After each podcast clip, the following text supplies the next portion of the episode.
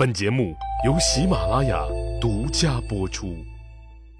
上集咱们说了，南越王赵佗死了以后，他孙子赵胡接班。赵胡刚刚登基不久，东面的闽越就来欺负他南越了。于是赵胡只好向汉朝求救。小弟喊救命，那大哥必须得伸手拉一把呀，要不以后这队伍可就不好带了。汉武帝刘彻就派王辉和韩安国两位将军带兵去讨伐闽越。闽越一看不好，人家南越有大哥，当时就有一些闽越人被吓着了。鉴于汉朝的参与，在还打不打南越赵胡的问题上，闽越内部就起了争执，继而发生了内讧，自然这仗就打不成了。既然闽越不打了，那南越的危险也就自然解除了。汉朝的士兵也就都回去了。南越王赵胡一看，这汉朝大哥一出手，这事儿就顺利解决了，就琢磨着得抱紧这只大粗腿，关键的时候顶用。就对汉朝的使者说：“我这刚刚即位，关系还没理顺，等我忙完了这段，我一定去京城朝拜天子。这么的吧，先让我的儿子。”我南越国的太子赵英奇去京城为皇帝效力去吧，我随后就到。临走还一再握着汉朝使者的手，叮嘱：“请务必转达我对刘彻同志的真诚问候。”使者回来一汇报，那刘皇帝当然很高兴了，就把南越国的太子赵英奇安排在了自己身边。可是这左等右等，南越王赵胡都没来，为啥没来呀？他耍赖了，不敢来了。为啥不敢来了？他怕了呗。南越人一听国王要去汉朝朝拜，很多大臣都激烈反对。国相吕嘉也对赵胡说：“汉朝人咱们不了解，别您去了再被他们扣住不让回来了，那咱们南越就真完了。”意思就是您这一去，那很容易肉包子打狗，一去不回呀。老李只能说，吕家虽然是国相，是南越国响当当的二号人物，但他的格局确实是小了点儿。谁喜欢肉包子？狗啊！汉武帝刘彻是啥？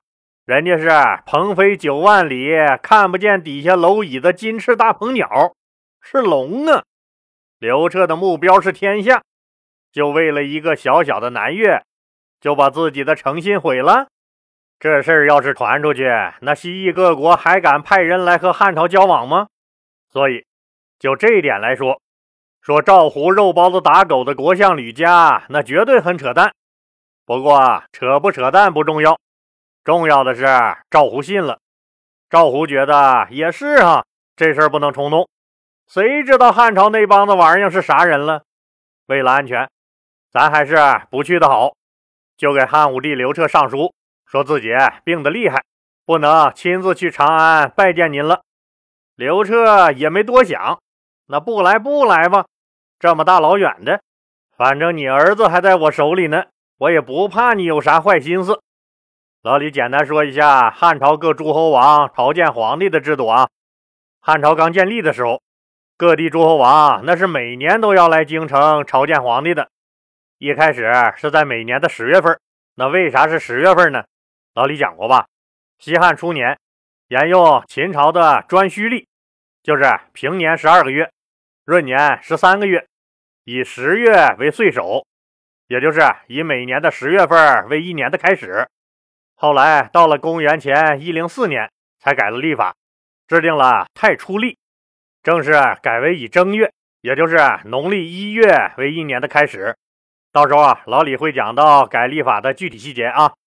后来，这个朝见制度就改成各地诸侯王那每年正月来长安朝见皇帝了。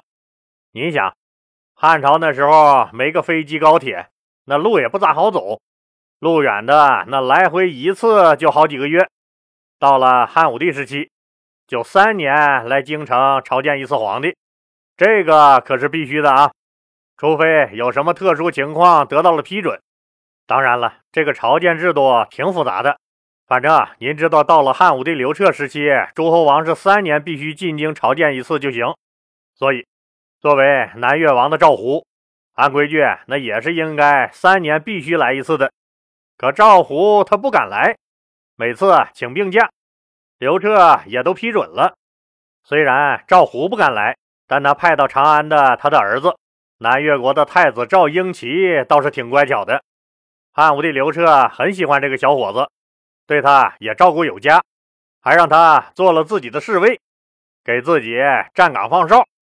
您可别小瞧给领导站岗这活不是领导绝对信任的人，那绝对不让你干。您想想是不是？你们单位的大领导，那能不能放心你在外面给他站岗？那得是啥关系？所以赵英奇很是感激，一直秉承着一个原则：领导睡觉我站岗，和谁睡的我不讲。所以刘皇帝很是信任他。虽然赵英奇在南越已经有了媳妇儿，媳妇儿是当地越族的豪门望族程家的闺女，还给他早就生了儿子赵建德。但为了讨刘皇帝的欢心，显示自己喜欢汉族、喜欢汉文化，当然了，也为了解决自己下半身那一丢丢的小需求，赵英奇在汉武帝刘彻的支持下，在长安又娶了邯郸鸠家的女儿当了媳妇儿。鸠姑娘又给他接连生了两个儿子，也就是他的二儿子赵兴和三儿子赵慈公。不过，赵英奇娶的这个鸠姑娘可不像表面上看的那么单纯。这小丫头片子在没嫁给他之前，已经有个相好的了。这个老相好是个高干子弟，霸陵的官二代安国少季。俩人已经好到啥程度了呢？此处老李省略了三千字您自己那琢磨去吧。当然，这事儿也不用老李说，您就看一向严肃认真的司马迁儿。谦儿大爷还专门在《史记》上很八卦的，以娱乐记者不嫌吃瓜事儿大的口吻给他俩记了一笔：“子谓为英其基时，常曰霸陵人安国少季通。通就是私通，一个通字就很奇妙了吧？翻译过来就是说，这个鸠姑娘没给赵英奇当媳妇儿以前，一直是和安国少季私通。然而鸠姑娘还没来得及嫁给安国少季。”就被赵英奇看上了。在那个年代，女人对自己的婚姻那是做不了主的。一个世家少女，一个贵族少年，一个异国王子，以长安为舞台，开始了一段复杂的三角恋。最终，赵英奇以霸道总裁的强硬姿态击败了安国少季，硬是把鸠姑娘弄到了手，并很快给她生了儿子赵兴。说好了一起到白头，你却偷偷焗了油。安国少季只能一声叹息。至于安国小哥，那是咋郁闷的，咱就不多说了。但请记住这个名字：安国少季。这货将在二十年后，用裤裆里的那个小东西捅出了一个天大的窟窿来。时光过得很快。公元前一二二年，一封书信从南越国紧急送入了长安城。南越国的国王赵胡，也就是赵英奇的老爹病重，希望赵英奇赶紧回国继位。赵英奇哭哭啼啼去拜见了汉武帝刘彻，说：“爹要不行了，请求回国。”刘皇帝这一琢磨，这娃子在我身边给我站了十二年的岗了，据我观察，已经被洗脑洗成了亲汉派，让他回去继位，对我汉朝有利。就安慰了赵英奇一番，并同意让他回国继位。接着，赵英奇带着老婆鸠氏和两个儿子匆匆离开了长安，南下而去。鸠姑娘望着渐渐远去的长安城墙，心里那是百感交集。他们日夜兼程，终于回到了赵英奇阔别十二年的南越国都城番禺，也就是现在的广州。在那里等着他的，除了赵英奇病重的父王赵胡。还有忠心耿耿的国相吕嘉，以及他的大老婆程氏和他的长子赵建德。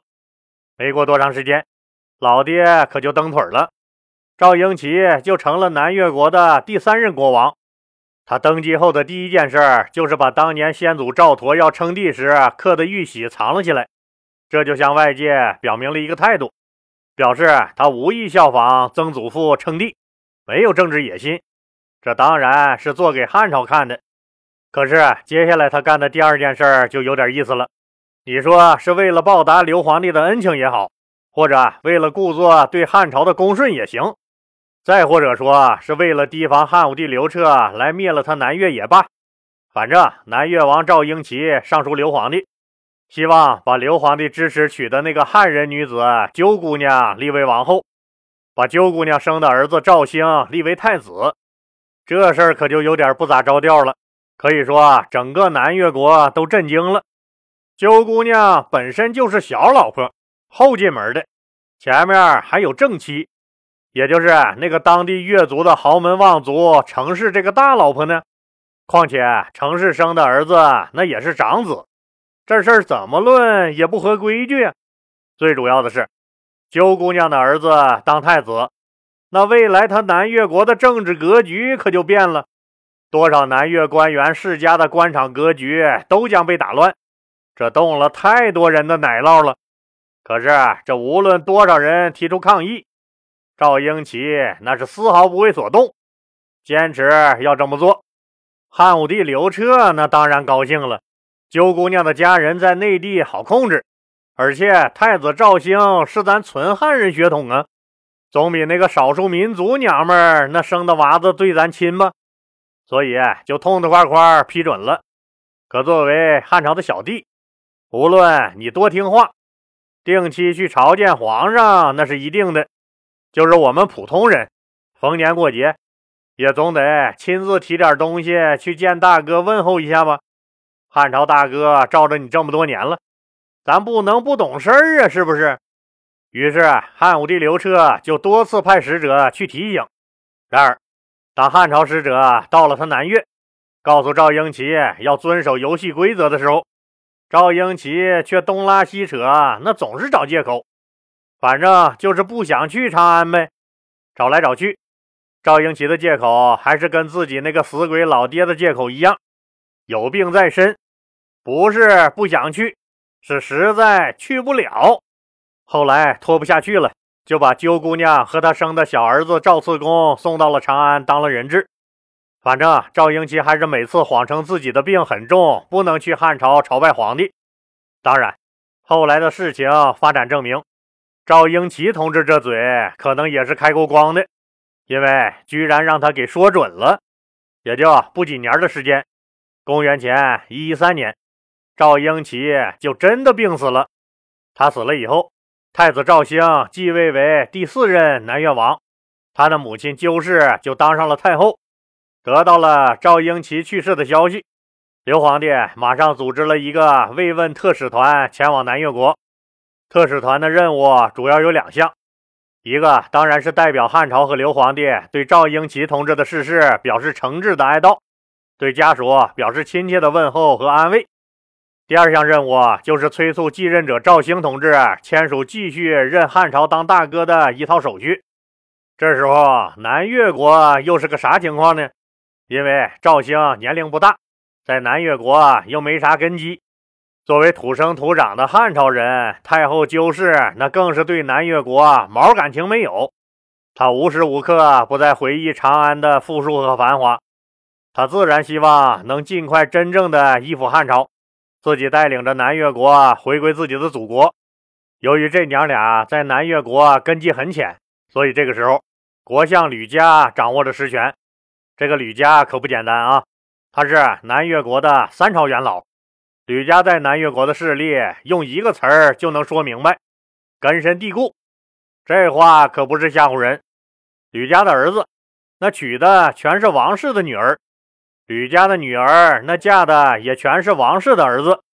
吕家的亲戚，在南越国当官的就有七十多人。吕家的爪牙，那更是由里到外层层安插。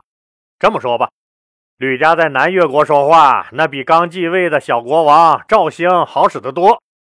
吕家知道，如果真正依附了汉朝，那南越国重要的岗位，那都是由中央直接任命的。他吕家的权势必将被极大的削弱，所以吕家坚决反对真正依附汉朝，这矛盾就大了吧？太后鸠氏急急要依附汉朝，国相吕家那是坚决不肯。这时候南越国的形势就很微妙了，当太后鸠氏见到汉朝特使团的团长那一刻，这形势就更奇妙了。咋的呢？这大汉朝特使团的团长居然是安国少季，居然是他的靶子老情人安国少季。周太后的脑袋那嗡的一下子，人都差点没昏过去。要知道后来还发生了哪些狗扯羊皮的精彩故事，咱们呢下集接着说。